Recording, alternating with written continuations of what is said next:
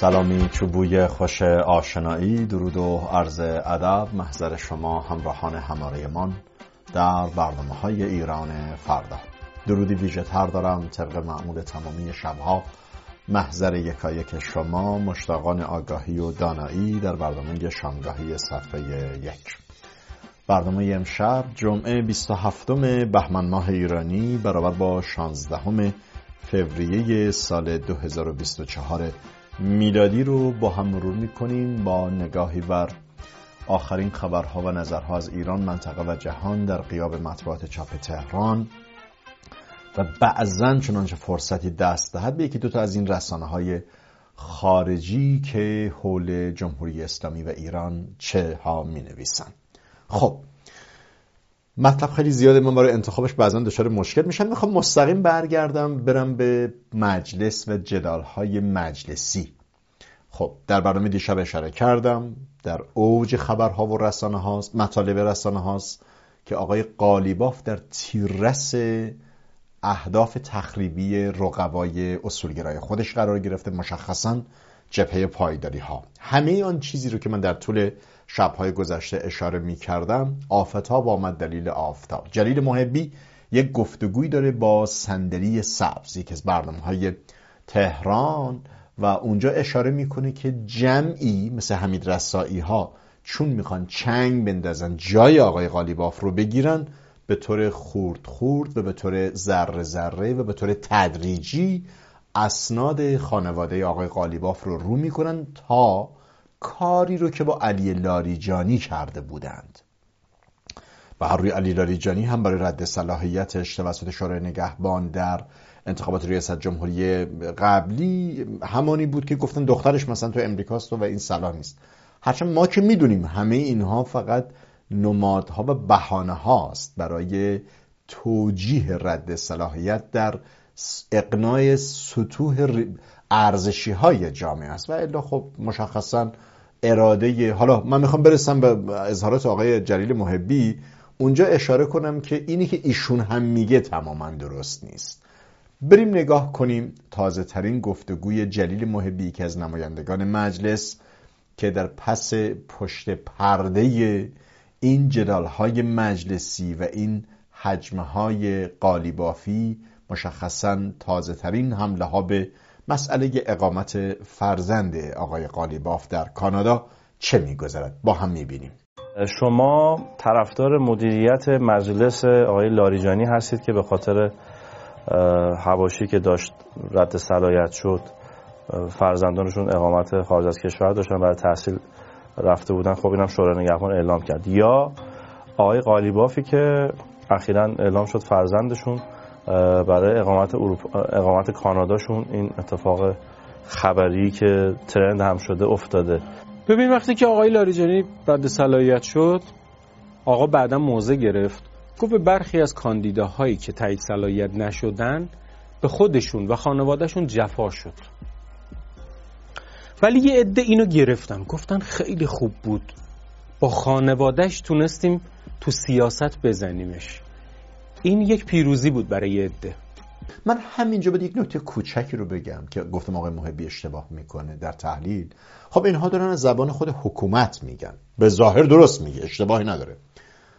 قطعا بدون اذن و فرمان آقای خامنه ای شورای نگهبانی که هم شش فقیه منصوب در آن نهاد و هم شش حقوق آره حقوقدان نه. شش فقیه که اونها تصمیم ساز اصلی هم. اصلا منصوب آقای خامنه ای هستن. بدون اذن آقای خامنی علی لاریجانی نمی‌تونست رد بشه. ولی تدبیر حکم می‌کرد علی لاریجانی یک تفقد و دلجویی بشه که مثلا اجحافی صورت گرفته اما اصل کار توسط خود آقای خامنه ای صورت گرفته و علتش نه دختر آقای لاریجانی بوده که مثلا ورود کردن به خانواده و این حرفا. علتش تغییر موازه آقای علی لاریجانی بوده در سالهای بعد دوم بعد از احمدی نژاد یک گرایش ها یک همنشینی ها یک هماندیشی هایی از علی لاریجانی با بخشی از جریان های اصلاح طلب دیده می‌شد. این رو آقای خامنه‌ای بر نمیتافت. کل ماجرا این بوده. حالا ادامهش رو ببینیم. ولی یه عده اینو گرفتن. گفتن خیلی خوب بود. با خانوادهش تونستیم تو سیاست بزنیمش.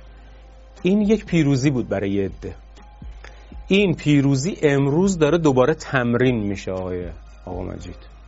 یک بار دیگه می‌خواد این اتفاق بیفته. این صحنه که من برای شما ترسیم کردم که قالیباف است الان رئیس مجلسه و یه عده مخالفش که در درون اصولگرایی می‌خوان جاشو برن بگیرن این فکر رو دارن بکنن اصلا الان انتخابات 1402 نیست. الان انتخابات 1404 اینها دارن فکر می‌کنن که قالیباف کاندید انتخابات 1404 ما از الان باید کاری که برای لاریجانی انجام دادیم برای قالیباف انجام بدیم. این تحلیل درسته. این چیزیست که من هر شبم دارم میگم خود یکی از روزنامه فکر کنم همی هم بوده یا سازندگی بوده در برنامه دیشبم اجرا کردم.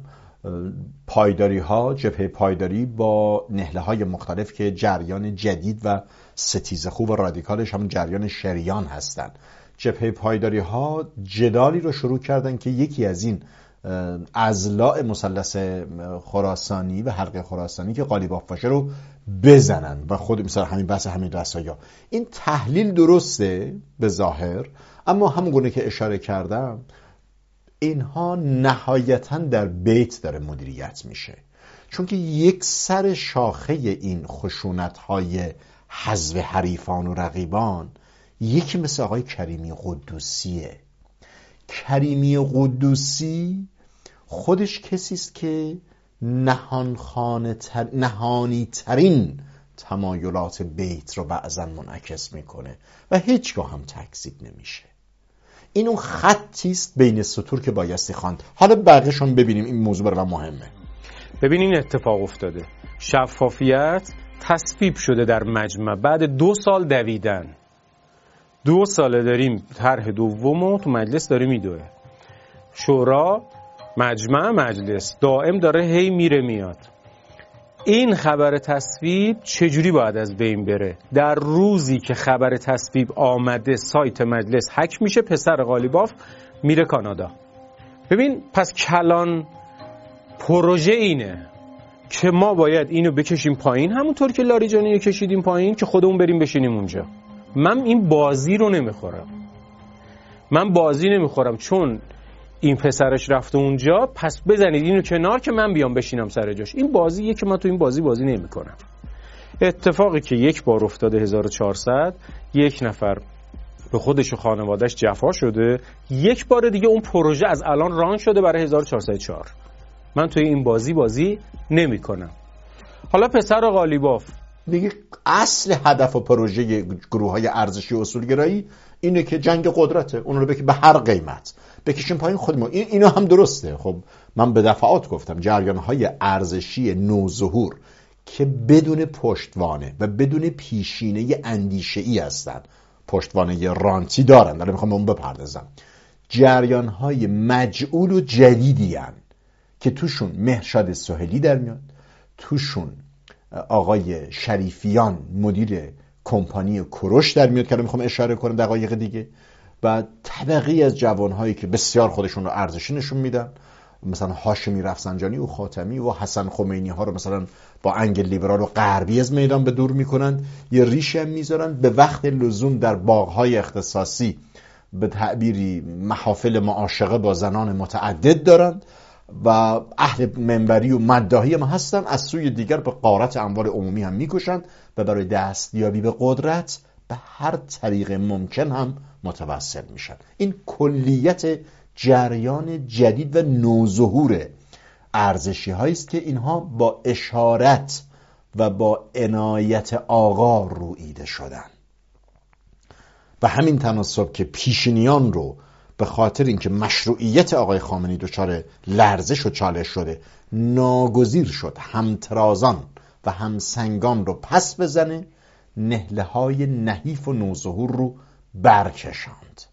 و این همون خطی است که در گزاره های چون از وی به یک اشارت از ما به سر دویدن حالا کجا سر میدون میرن دوبهی که من دقایق دیگه اشاره بکنم. بخش از اظهارات آقای محبی رو بشنویم چون مطلب زیاده. اما اون چیزی که برای جلیل محبی مهمه صحنه آرایی سیاسیه که داره صحبت صورت می‌گیره. آقای غالیباف مورد تمجید بوده به خاطر مجلس انقلابی. مجلسی که من درش پیشکاره بودم من پستی ندارم تو این مجلس. در مجلس آقای لاریجانی من صاحب منصب بودم. ولی اینجا شیفته این مجلس نیستی شما یعنی؟ نه من که کنار گذاشته شدم. من در این مجلس کنار گذاشته شدم.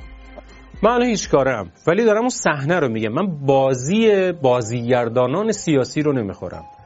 اون بازی اینه که شما می‌خوای همونطور که لاریجانی رو کشیدی پایین انگ خانواده بهش زدی به این انگ خانواده بزنی که تو بری بشینی جاش؟ من قالیبافو در صحنه سیاست حسب کنم که مثلا رسایی بشه رئیس مجلس من این بازی رو نمی‌خورم. البته خود جلیل محبی هم یکی از این مهره های پازل صحنه آرایی هاست و نمی‌تونه به صرف حمایت از آقای قالیباف خیلی خودش رو متحر نگه نهایتا از جنین اصولگرایانند همشون از یک جنس و از یک تبار و از یک سنقن. و اتفاقا اینجا داره این نوعی تطهیر می‌کنه. خیر سوال برای جامعه ایرانی که پسر آقای قالیباف مگر جامعه اسلامی جامعه مطلوبشون نیست؟ چرا پسر و فرزندان و دخترشون همه دارن غرب درس می‌خونن؟ کشور رو یک ویران سرایی دارن تحویل می‌کنن تحویل میدن که فقط طبقات محروم اونجا بمونن و هر کسی دستش به دهانی می‌رسد یا پولی میچاپد. و هر روی پسر قالیبافه شهروند عادی که نیست که من دهکده نشین اشایرزاده بی ادعا که نیست که. اسحاق قالیباف پسر آقای قالیبافه. پدرش پاسدار خلبان شهردار بوده دیگه. بالاترین مقامات رو هم داشته. در هر روی اینم در بخش هایی که درست اشاره می‌کنه تو مسئله روند و فعل و انفعالات سیاسی اما در بخش هم تلاش داره که به نحوی از اون تعطیل کنه. من دیگه این بخش آقای غالیباف رو اینجا میبندم. کوتاه برم یک مقاله ای رو از لوپوان بخونیم. خیلی جالبه. بحث فروپاشی جمهوری اسلامی از درون. از جمله موضوعاتی است که بین کارشناسان خیلی مطرح است. به دفعات ما هم اشاره کردیم. رسانه‌داران، روزنامه‌نگاران و کارشناسان حوزه سیاست و انقلاب به این موضوع نیم نگاهی دارند که جمهوری اسلامی سرنوشتش به کدامین سوی در قلتیدنه به کدامین سو می رود آیا واقعا اسیر یک قهر انقلابی جمعی جامعه ایرانی خواهد شد یا خیر؟ با همین چنگ انداختن به جایگاه های قدرت و با همین دوگانگرایی های رهبری جمهوری اسلامی و با همین نحیف نهله ها رو رویاندن دچار فروپاشی از درون میشه. با ادامه ناکارآمدی ها و کارنابلدی ها با افزایش نارضایی ها و نارسایی ها کلیت سیستم خود دچار یک فروپاشی میشه. این روز اینه که بسیاری از کارشناسان میگن نشریات خارجی هم اخیرا به این موضوع دارن اشاره می‌کنن از جمله لوپوان فرانسوی. آقای نیکولا باورز نویسنده و تحلیلگر فرانسوی با انتشار مطلبی در آخرین شماره هفتهنامه لوپوان به وضعیت و مختصات جمهوری اسلامی در شرایط و تعادل کنونی اشاره می کند و چشمانداز اون رو غیر قابل دوام و فروپاشی آن رو اجتناب ناپذیر می داند. اتفاقا گزاره منطقی تو دنیای فیزیک هم ما شاهد چنین شرایطی هستیم که در سیستم هایی که همه پازل ها دچار فروپاشی دچار ضعف دچار عدم کار منطبق بر وظایف تعریف شده میشن آنتروپی سیستمی حاصل میشه. یعنی فروپاشی از درون. به گزارش رسانه فرانسوی وی وضعیت کنونی جمهوری اسلامی رو با فروپاشی اتحاد شوروی در سالهای 1980 مقایسه کرد. اینجا البته من یک نگاهی دیگری دارم. شوروی درسته که کشورهای اقماری اون از اون جدا شدن فروپاشی کوچکی نبود و بزرگ بوده. اما فروپاشی پسا جمهوری اسلامی در ایران شاهد اشکال دیگری از خیزش ها شورش ها و قارت ها خواهیم بود. و همینطور نوعی انتقام گیری های طبقه از جامعه از طبقه دیگر خواهیم بود و همینطور در مراحلی از خلا خود شاخک های قدرت هم بر هم خواهند تاخت. اونجا یک جوری یک روندی از برهم کنش یکدیگر رو خونسا می‌کنه. کمتر می‌تونه شرایط پسا فروپاشی به شوروی وقت شبیه باشه. یعنی من خیلی آنارشی های ناپیدا رو برای ایران تصویر می‌کنم و تصور می‌کنم. حسب گزارش رسانه فرانسوی رژیم جمهوری اسلامی نه قابل دوام است نه قابل اصلاح. فروپاشی این رژیم اجتناب ناپذیر است زیرا که از درون پوسیده است. گزارش کاملا مصرح و قابل فهم. ایشان در بخش دیگری از این مطلب به بیایندگی رژیم ایران اشاره می‌کنند و می‌نویسد رژیم ایران با بحران جانشینی رهبر سالخورده و بیمار گسست اکثریت بزرگ مردم ایران از رژیم مذهبی و همچنین بحران مزمن اقتصادی روبروست که 70 درصد جمعیت کشور رو به زیر خط فقر فرو برده است. نیکولا باورز تصریح می کند که جمهوری اسلامی فاقد هر گونه حقانیتی است. کل کلام اونجا که اشاره می‌کنه که فاقد حقانیت شده امری درست است. ملت ایران مشخصا بعد از انقلاب زن زندگی آزادی ما شاهد نوعی شتاب در صدور فرامین اعدامیم تا جایی که خود رهبری وارد عمل میشه. تو مسئله زندگیات محسن شکاری اگه به یاد داشته باشید ایشون عبارتی حقوقی مبتنی بر علم جزا و مجازات اسلامی اشاره می‌کند که اخافت و ناس صورت گرفته یعنی بایستی اعدام بشه و طیفی از پیشینیان نزدیک به آقای خامنه‌ای. مثل آقای میرسلیم ایشون اشاره کرد که اصلا هفتاد و خوردی روز زیاد بوده برای صدور حکم اعدام. میبایستی طی هفتاد دو ساعت احکام اعدام صادر بشه. معمولا ساختارهایی که فاقد حقانیت میشن وجهه جمعی در جامعه رو از دست میدن. در آستان اون آنتروپی یا فروپاشی قرار می‌گیرن.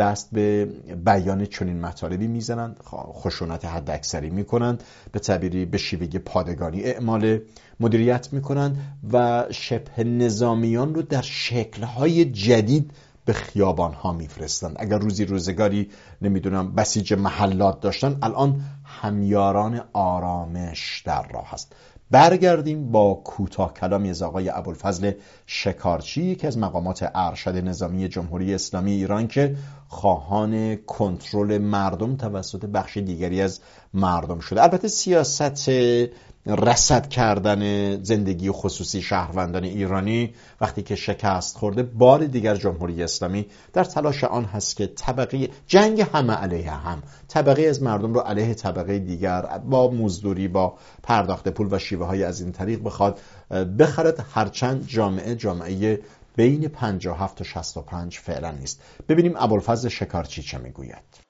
یعنی اینکه قرار هست از ظرفیت های گوناگون مردمی برای مقابله با ناهنجاری های اجتماعی مشکلات اجتماعی جامعه استفاده بشه.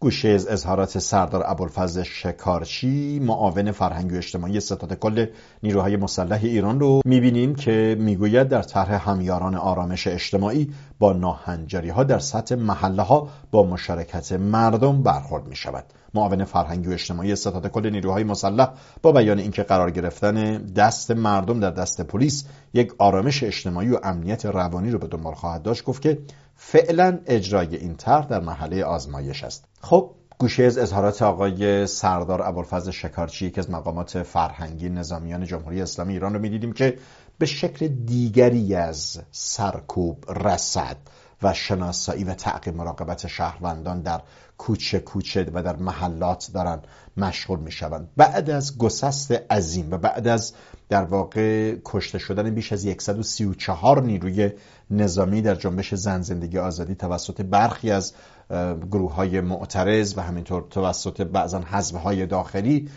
اخیرا با تغییر شکل اعمال حکمرانی امنیتی به محلات پیوستن و تحت عنوان همیاران آرامش حداقل عبارتی رو انتخاب کردن که به ظاهر رنگ و بوی امنیتی ندارد. اما همان شیوه های همیشگی مردان جمهوری اسلامی است که از گزینش استخدام کارکنان گرفته که به محلات مراجعه می‌شد تا کنترل احتمالا آمد شد و روشن ماندن برق خانه های شهروندان پس از ساعت دوازده شب. چیزی شبیه کره شمالی شدن های آتی.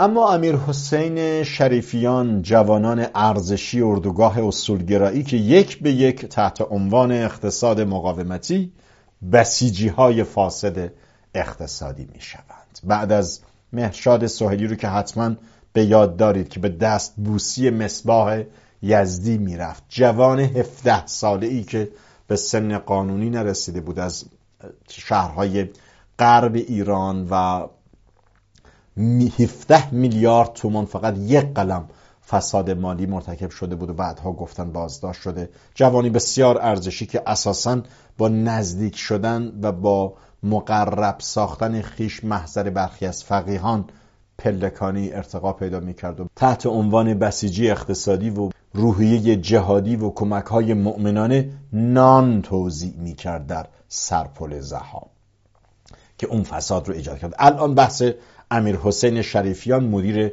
کروش کمپانی است که به دروغ به ملت ایران گفته بود که آیفون 13 که در بازار بیش از چهل میلیون تومان قیمتشه گفت من 20 میلیون تومان می‌دهم. و از غذا بسیاری از این سلبریتی های فاسد حکومتی از جمله آقای بیرانوند به تعبیر دروازبان تیم ملی فوتبال ایران هم حمایت ها کرده بود. خبر آمد که ایشان هم به دوبی رفت و در استخرهای عربی با دختران عربی در حال مغازله هست. فسادی تمام ایار از بالا دست تا تمام حامیان نظام در طبقات پایین دسترشان ببینیم. مالک کوروش کمپانی متواری شد.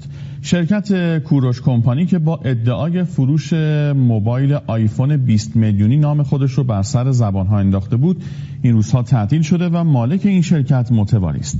پلیس امنیت اقتصادی با تایید این خبر گفته در پی بله شرکت کوروش کمپانی طی فعالیتی که در این دو سال داشت با جذب سرمایه از مردم از طریق پیشفروش گوشی آیفون به قیمت 20 میلیون تومان و عدم تحویل به موقع. البته گزارش ها حکایت داشت که در ابتدا برای جذب مشتری گوشی های رو اوائل تحویل می‌دادن به هر روی و یا دیر کرد در تحویل تا 45 روز نارضایتی مشتری ها رو شروع کرده بود.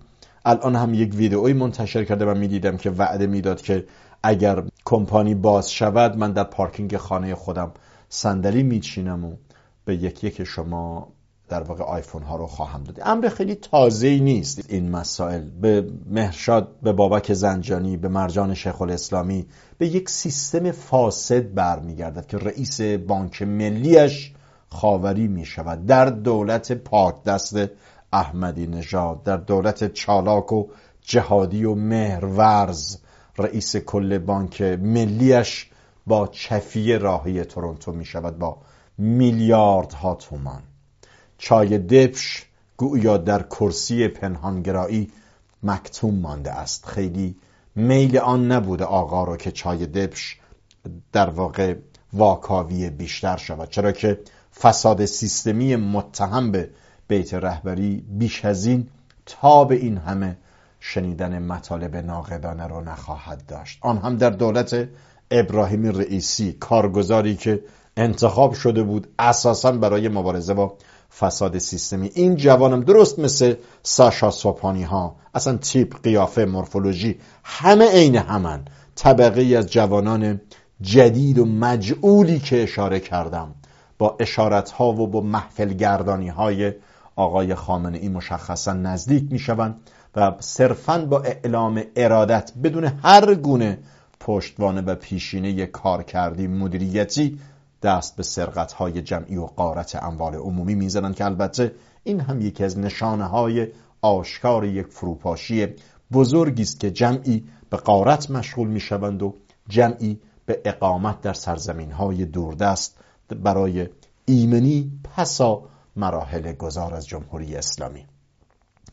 اسامیشون هم که می‌بینیم امیر حسین شریفیان بابک زنجانی مهرشاد سهیلی اسامی طیف جدیدی که به نحوی از آنها از خانواده های برخوردار از رانت قدرت از یک سو و نوعی نوگرایی برای ربودن اموال ملت ایران در سوی دیگر همخانی است که برای خودشون ایجاد می‌کنن و با این مطلب وقت برنامه امشب من در همین مقال و مجال به پایان می‌رسد. تا درودی دوباره در شامگاهی دیگر و با تازه های از هر روز ایران در ایران فردا. بامداد روشن. آسمان آبی. بدرود.